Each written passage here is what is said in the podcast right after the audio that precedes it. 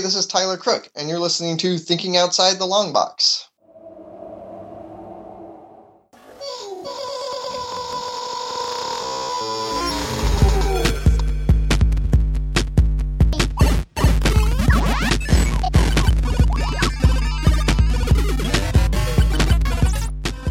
Hey everybody, welcome back to the show. As usual, it's Gabe doing one of the interviews, and today we have with us on the line and on video Frank Gogol.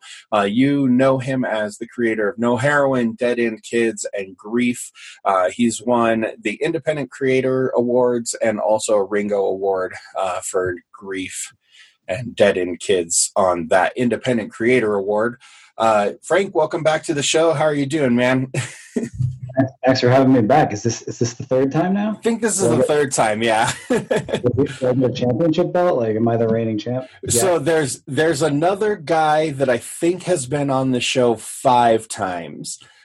He's another independent comic creator. So maybe we'll just have you back month after month for a couple months, and then you catch up with him. Yeah. We need a couple belts. Right. I'm good. Like, you know, all things considered, it's 2020. There's a lot of really awful shit going on. I'm healthy. My wife and I are both healthy. We're both still working. We haven't killed each other being locked in the house for the last, guys, have been 9 months already. And, you know, still making comics. So, like, yeah. Aside from not traveling to cons and going to work every day, like, things are kind of the same in a comfortable way. That's awesome, man. It's good to hear that you're healthy, you know, everything being what it is. It's like crazy, you know, and you hate to even think about like your friends and people that you know, like on a professional level getting sick, but you hear about it all the time. So I'm glad you're doing good, man. So kind of to dive right into that, like, so I know how you are about conventions. Like, you latch onto them and you go during that convention season. I think the last time we talked was like probably in like January or February. So like we were all kind of getting ready for convention season, but then like it all collapsed in on itself.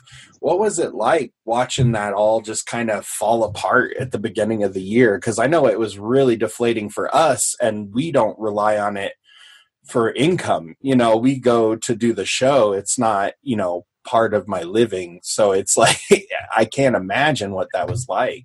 It was pretty wild. I mean, the whole first quarter to half of the year was kind of like that, like kind of like just managed expectations, always lowering. Luckily for all the conventions I do, it really doesn't count as a source of income for me, like, which is just great. I work a day job Monday through Friday, full time, like most people, and that pays the bills and pays for comics. Everything I do at conventions, I honestly lose a lot of money doing conventions, but it's kind of part of the game. It's how you network. It's how you see your friends. It's like mini vacations every other week for me. But honestly, like, losing that social aspect was like a real bitch, if I can be like completely frank with you. Contrary to what most creators feel about conventions, I really like conventions. Like, I get like big adrenaline boost from them. I always feel like a ton more creative coming back from them, like after I've gotten to see my Source Point pals and my other creator friends and fans and stuff like that, and just kind of being bouncing off of other people's ideas and stuff, like, and I always come back that Monday or Tuesday like jazzed and ready to go, and like finding sort of something to fill that gap this year has not been the same, like, because, you know, it's just the only day of the week I know for sure any week is Monday, because that's when work starts again, but like by Wednesday, I'm not sure if it's Tuesday or Thursday anymore. Yeah. And, yeah, the weekends are kind of like I know when they are, but like Saturday and Sunday feel exactly the same until they're over. So it's, you know, it's been tough. I mean, like I said, we're healthy over here, and, you know, like I'm still making the comics, and that's going as well as you can hope for in this situation. But yeah, I definitely miss it. I wonder how much it has stalled my career. Not that like I had like this bustling career where I was doing 10 books for Marvel every month or anything like that, or any books for Marvel for that matter, but the opportunities to meet those Marvel editors were severely limited this year. I did 2 conventions, and one of them wasn't that even that big. So like, you know, it is what it is, and you kind of got to figure it out and move forward, but it does definitely suck. Yeah, I completely feel the whole, like, I don't know what day of the week it is, because, I lost my job, you know. I got furloughed and then laid off and then lost. So I started my own business, like, selling stuff online, and everything is a blur. Like, I wake up, I work till I sleep, you know, but, like, it's not really high impact. And next thing I know, like, it's Thursday and I have no idea that it's Thursday, you know. Even my kids' school schedule doesn't really help me keep track of what's going on, because it's the same for her. She just wakes up, gets on her computer, and she's at school. It's bizarre. It's been a weird-ass year. To say the least. But seems like it might be turning up a little bit. Let's hope so. So I have been seeing how much, like, your comic, especially Dead End Kids 1, goes for on eBay. How is that feeling for you, like, knowing that your comic sometimes is kind of a hot commodity? Yeah, I mean, it's absolutely wild. The first book came out a little over a year ago, and it came out the middle of last summer, and it was a much bigger hit than most people who or had any opinion on it could have ever guessed. Like, I had very managed expectations. I thought, God, if we sell a few hundred copies of this, that's going to be a win. And then, you know, bring in some fans. We'll sell a few hundred more on the next book, and, like, we'll build this career over 10 or 15 years, and we'll build up the fan base. But then the first book, by the end of all the print runs, sold like 7,000 or 8,000 copies. It's just insane. And that first print, all three first prints, but especially the first issue first print, had a solid, like, 12 weeks where it was going for $40 or more on eBay, which absolutely blows my mind.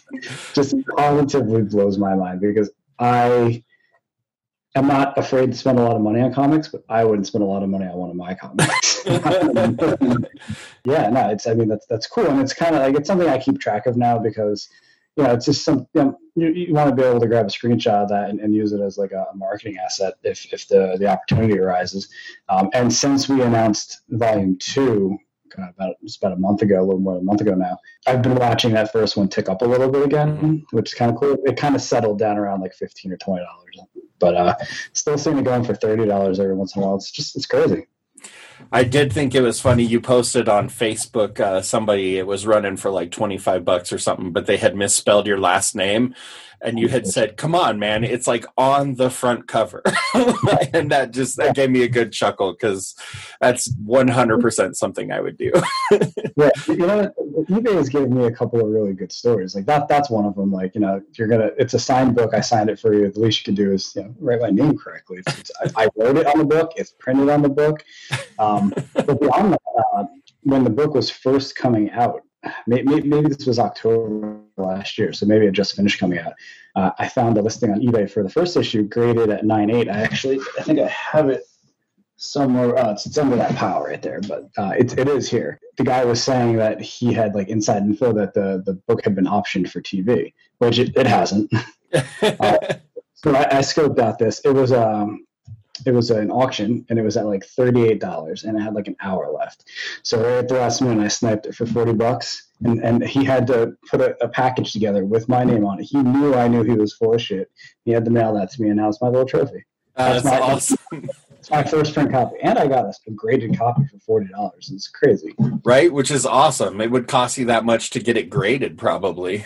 Like, I think it costs like $25 just to get it graded. So yeah. I have a creator account, so I can do it for like $35 shipped back and forth, but that's still, I mean, it's pretty close. Yeah. It's interesting. Like, it's interesting to see, like, how as an independent creator, you've picked up steam, like, even over, like, this weird dead period. I mean, there was like a time, you know, for a few months there where, like, even DC and Marvel weren't putting out comic books because, like, everything was just so shut down. And, like, it's interesting to see, like, you still have, like, steam rolling. Like, even though you didn't have the opportunity to go to conventions, you know, people are still excited about what you're coming out with. What do you think it is that you've been doing to, like, keep people interested, like, in you and in what you're doing over this year?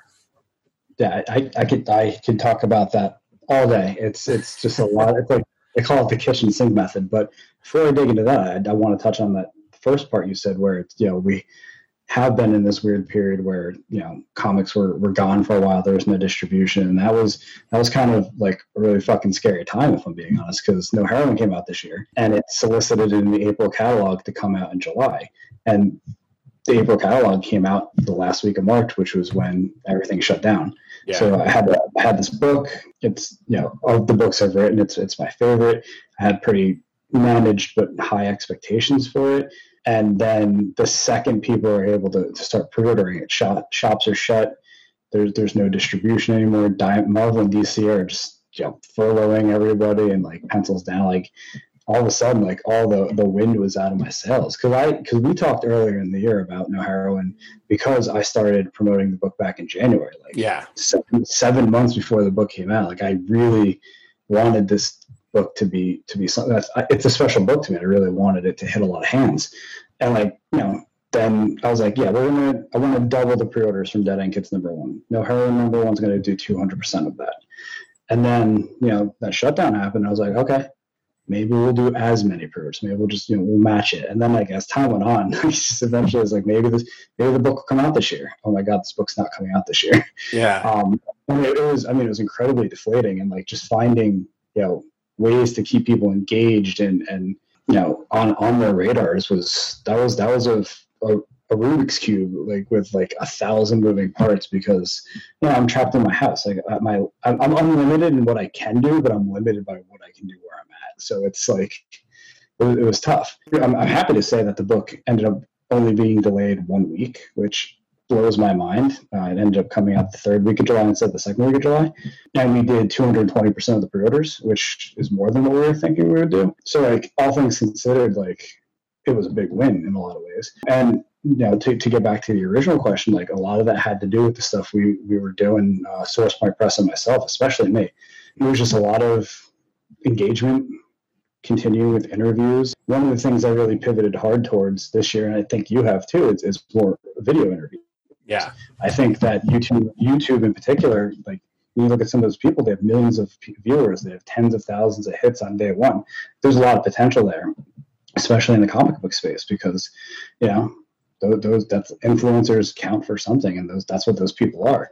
So I did a ton of that. I also did a ton to really broaden my retailer network. At the beginning of the pandemic, like that first week after shutdown started, one of the most fantastic retailers in the game, one of the pioneers in the retailing space, Jen King of Space Cadets Collection down in Houston area, excuse me, she put together a private Facebook group called Plan C Distribution. I think the C was for comics.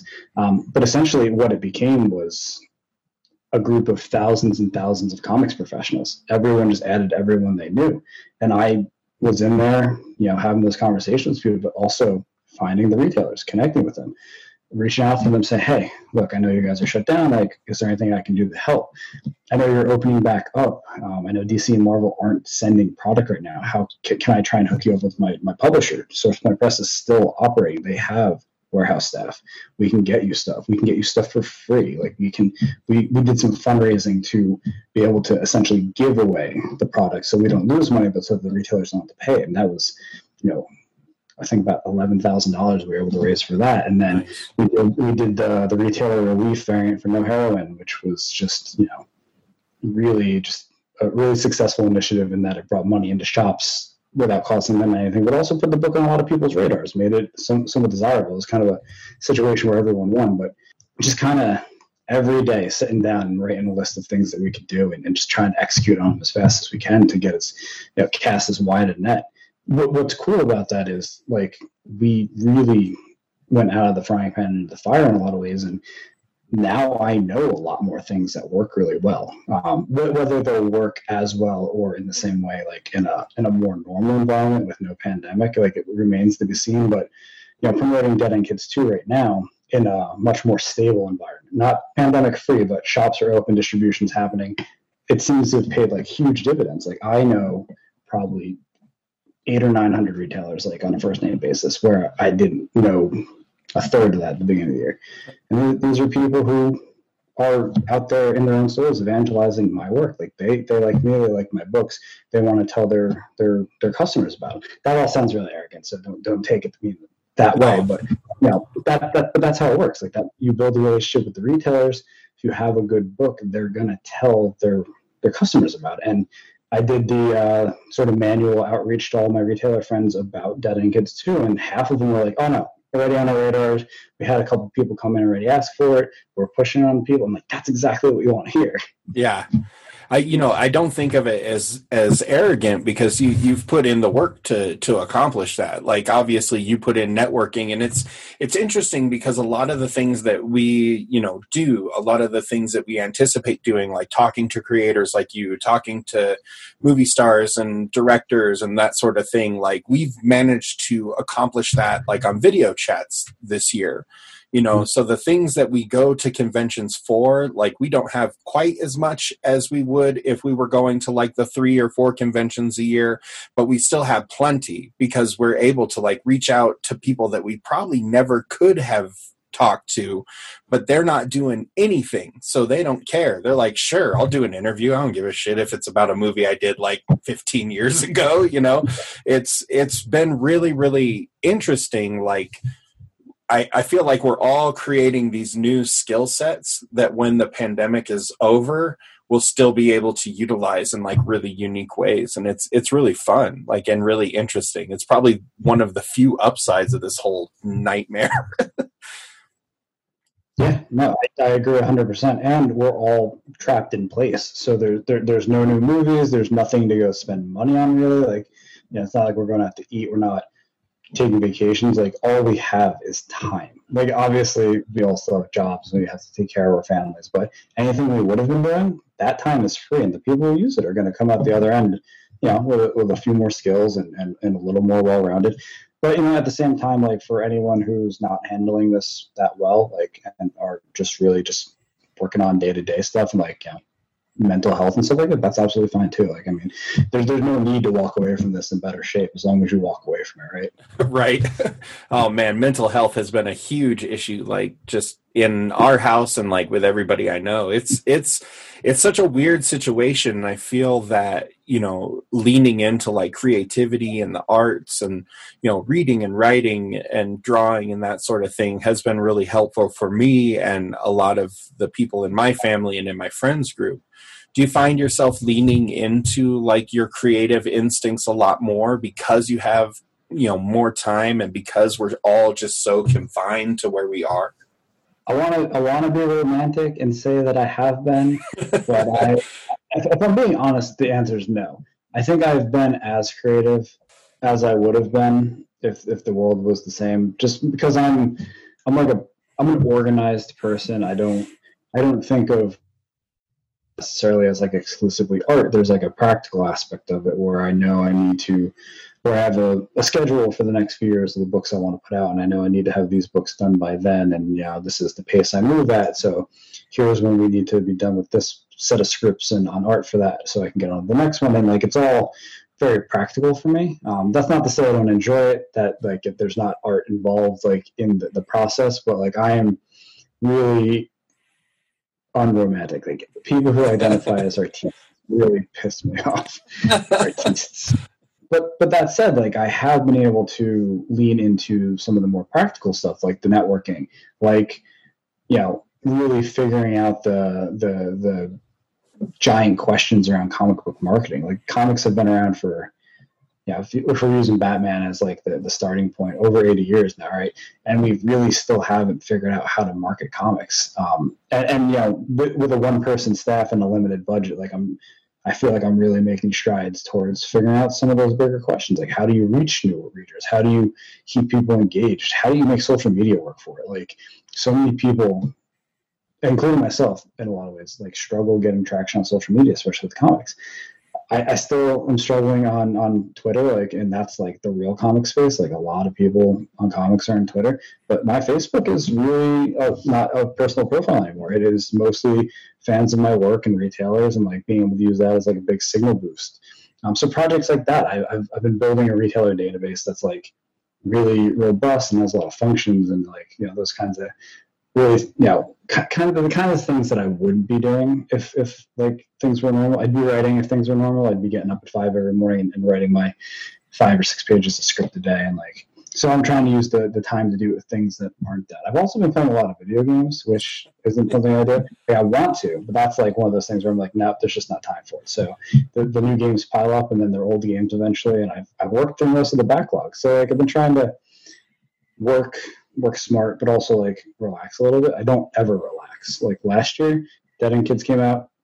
I did 22 cons. I did 22 store signings in states that weren't California where I live, so that didn't include the California ones. Planned and had a wedding, and you know, just I don't think I stopped moving until like we sat down for this interview. That's awesome.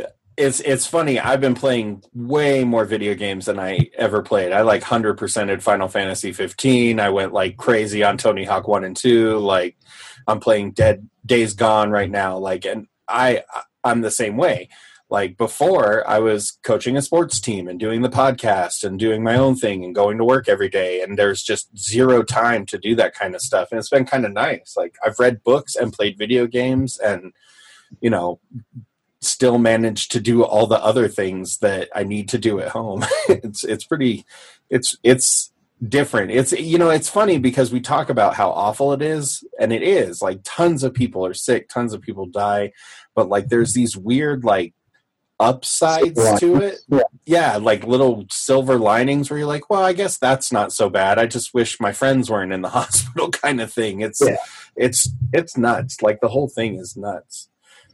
You know, as we're going forward, like, you know, we're trying to move past it. You know, there's all this good news about vaccines and things like that, but, you know, we don't really know what next year is going to look like yet. You know, there's a good chance that there won't be conventions. There's a good chance that, you know, we're going to be, you know, or maybe just a few conventions or really limited, you know, people are allowed in, that sort of thing. Like, what are some of the things that you're kind of anticipating doing next year if you're unable to, like, do the things that you would like to do? Well, I've already put in, like a hard rule for myself that I won't do a convention. Like, as of today, yeah, with the way things are today and, like, the kind of projections for how things might go, I definitely am not doing any conventions until at least June. Like, that's just, you know, that's expert recommended timeline for like when things might look a little normal again. And that's a long way away still. But, you know, with that, there's all the news coming out the last week or so, and probably in the next couple of weeks, that most of the conventions that would happen during that time are getting moved or canceled, right? Emerald City and C2E2 are now in December when they would have been in March and April. So right. It's fluid. I know that the big thing for me is I'm not going to travel if I don't think it's safe. And I travel a lot, and I travel far, and I'm happy to do it, but like I want to be able to travel again. So like dying's not on the menu, you know? Sorry. So, it's fun. I'm fun. All the humor right now is gallows humor, and that's my favorite kind. So, so right now, next year for me looks like, I made the choice that we were going to do 2 books next year instead of 1. Which was maybe going to be the case. I wasn't sure, but yeah, with all the extra time and the money I'm saving from traveling, like it made sense to me that, you know, there was room in the publishing schedule to do it. I'm going to do Dead End Kids Suburban Job in the first part of the year, and then we'll have a second book with Source Point in the summer, in the fall months of the year, and give myself a little time in between them. But I am also continuing to really dig into trying to figure out how to network with editors and like, you know, without the ability to meet them in person. Like, you know, in my experience, which I've never done work for hire, so like I could be totally wrong. But yeah, based on everyone I've ever talked to and you know, my limited experience so far, really, you know, until editors can put a face to a name, like it really, doors don't open that often. Right. I remember I was emailing with an IDW editor for like 2 years, and it was always very friendly. He always emailed me back, like, which I appreciated because it's a lot don't ever. Yeah. But there were never any conversations until we met in person, face to face. Like it was we were talking, but there were no conversations. You know what I mean? And then after that, like it really opened up the relationship a little bit, and like I think it makes you real, you know, in a weird way. Yeah, while all that was happening, I was also putting together like a back catalog of work that I had published, which I'm sure helped the situation too. So now figuring out like, all right, if there's no conventions and if no one is out for meetings, like how do we do this? I will say that I did just last week get like my first email from an editor who I was talking to a little bit, who I really felt like I was barely with my foot in the door with, reached out to me about doing a book, like not asked me if I wanted to pitch for the book, asked me if I wanted to do the book, which was really cool because it's a book that I'm super fucking excited about. Like, I can't say what it is now because it's not 100% official yet. The licensor still has to approve me as the writer, but like it's 99% there already. Like, that's awesome. This, like one week ago, this wasn't the case. So I'm like buzzing about it.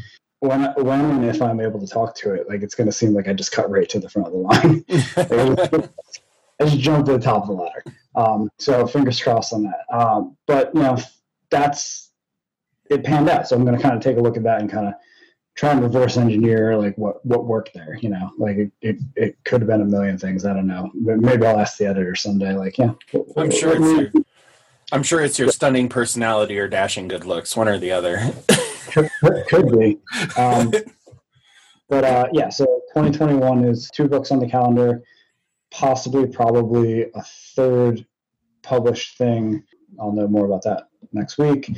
And then trying to dig out a couple more of those opportunities next year. Like my this year I had a couple of like goals that I set for myself, like, you know, milestones I wanted to hit. And one of them was for my first creator-owned project, or not my first creator, my first freelance project, which just almost at the wire, we might get, you know, might hit that one. I thought that one was just off limits. Wasn't going to happen. No way. Putting out No Heroine, making that a hit, doing everything I could to do make people like that book and read that book. So like, you know, I didn't get to do my 20 plus conventions. I didn't get to do any store signings, but I'm hoping next year will be at least a little bit different.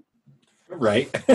Well, I mean, it sounds like you've, you know, managed to actually like get through all of this like quite effectively. You know, it sounds like, with the exception of like the goals, because I remember like you know, you're a very different kind of person than I am. Like, you're very organized, you like set goals for yourself.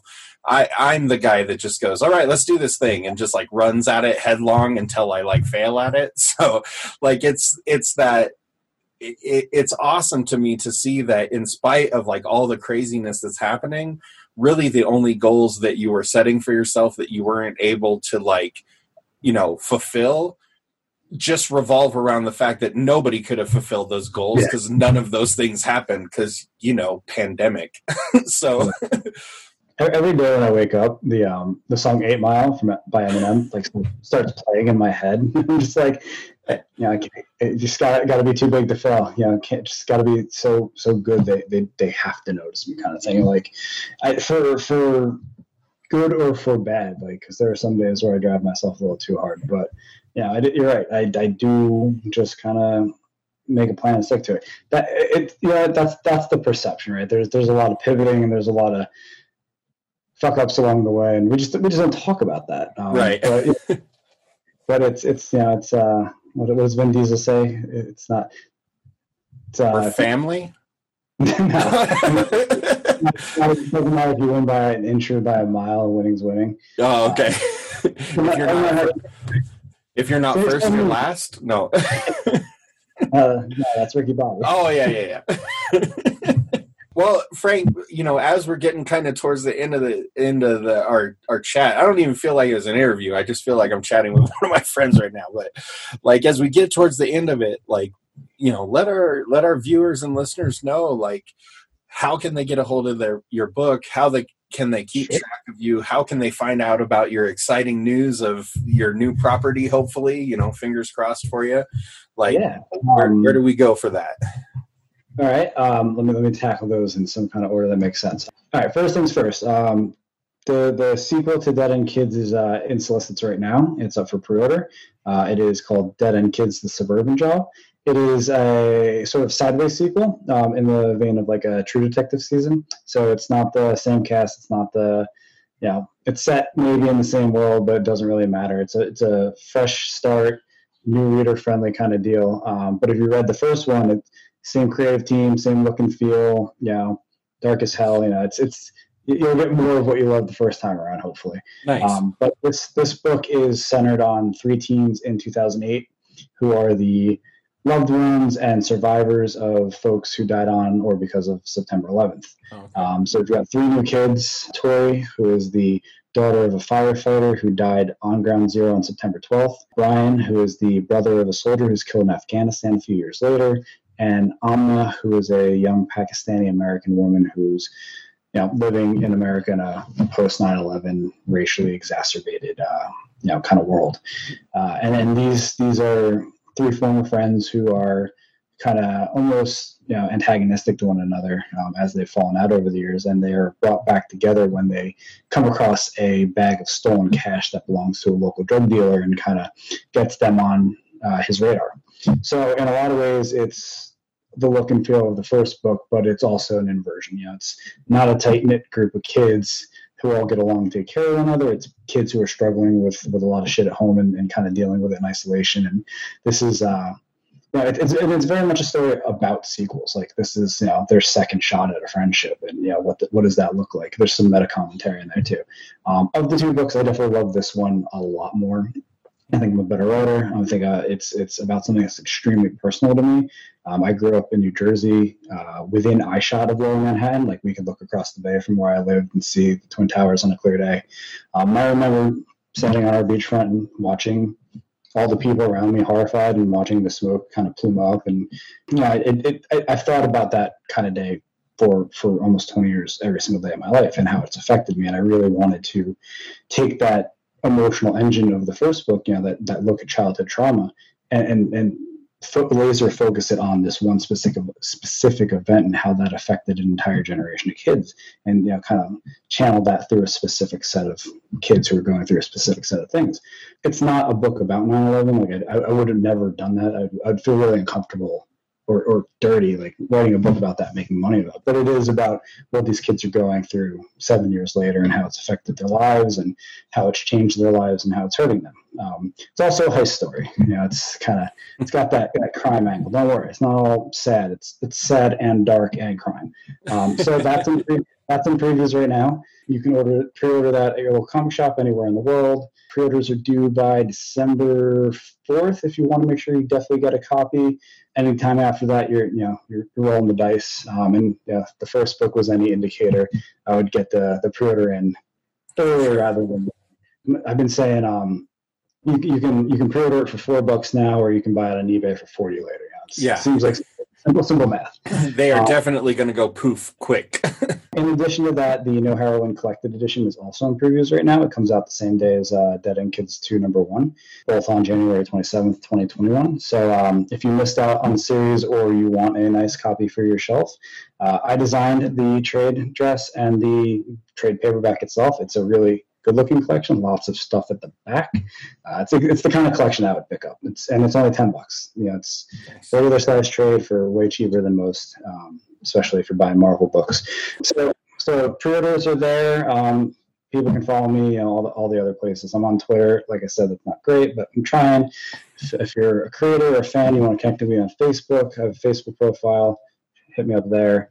As long as you're not flying a swastika or anything in your profile picture, we'll probably get along. And I'm on Instagram. Everything is just /Frank Gogol, @Frank Gogol, just one word, no space. I also do a newsletter. This is the one that I try to point people towards the most. It is no algorithms. It's really unfiltered. We're talking about Dead End Kids 2 now, but I was talking about Dead End Kids 2 in there, over a year ago, well in advance of the announcement. Like I'm pretty transparent in there. With that property that I might be writing, I can't say that specifically, but I'm definitely going to talk a little bit about what that experience is like in there. And then I try to make it worth people's while. Like I don't try to clog up your inbox. It's twice a month. There are exclusives, if you like variants and stuff, every once in a while. Like I just really try to make it worth people's while. And we're coming up on, I think, 1,000 subscribers there. So if anyone wants to do that, there's links for that in my Twitter bio and my Instagram bio. On Facebook, I post about it every once in a while. You'll find a way to connect. So any of those work. I think that's everything, right? Yeah, that sounds about right. Well, Frank, as always, it's really a pleasure to have you on the show. And it's fascinating watching your star rise and being able to talk to you while it happens. and especially through like such a tumultuous like year that this year has been, and like being able to see like optimism to reality like over the course of the year. It's been really, really cool, and I can't wait to have you on again, maybe like as Dead End Kids is wrapping or something like that, so we can see like this journey keep going. Because I mean, I get the feeling that someday I'll be like, yeah, I've talked to Frank Gogol, and people will be like, no shit. Like, so that's my goal. So. Yeah, that'll be a great experience for you. But when I'm like, yeah, I talk to Frank Gogol all the time, people are going to be, oh, it's time to lock his ass away. Yeah, no, I mean, I'm happy to come on. Thank you for your time. Like, everyone always thanks me for coming on, but you're in the middle of your night. You got kids, you got a family, you got shit to do. You're going to take time to post this and promote this. Like, I mean, this is such a bigger commitment for you than it is for me. So I appreciate your time. And I will absolutely love to come back and forever, no matter how high my star rises. Like if I'm writing Avengers and Jonathan Hickman's like my caddy, like he's carrying around my computer or whatever. Like even when I'm that big, I'll still come back because nice. I'll have the championship belt. I'll have to. Right. Well, we'll have to get you that championship belt, man, once you overcome. I'll ask Juan, who's been on the most, because you're close. I know you're close. And I think the guy that's been on more, like I said, he's another creator. I think he's only been on like four, maybe five times. So like you're like there. You're like right there. I'll come back next week. We can talk about whatever you want. Right on. Well, Frank, thank you so much for being on the show, as always. Like, I'm really looking forward to Dead End Kids, too. If it's anything near as good as the first volume or No Heroine, I'm sold, because I love both of them. I've voraciously read both of them. So thanks again for being on, man. We really appreciate it. Thank you.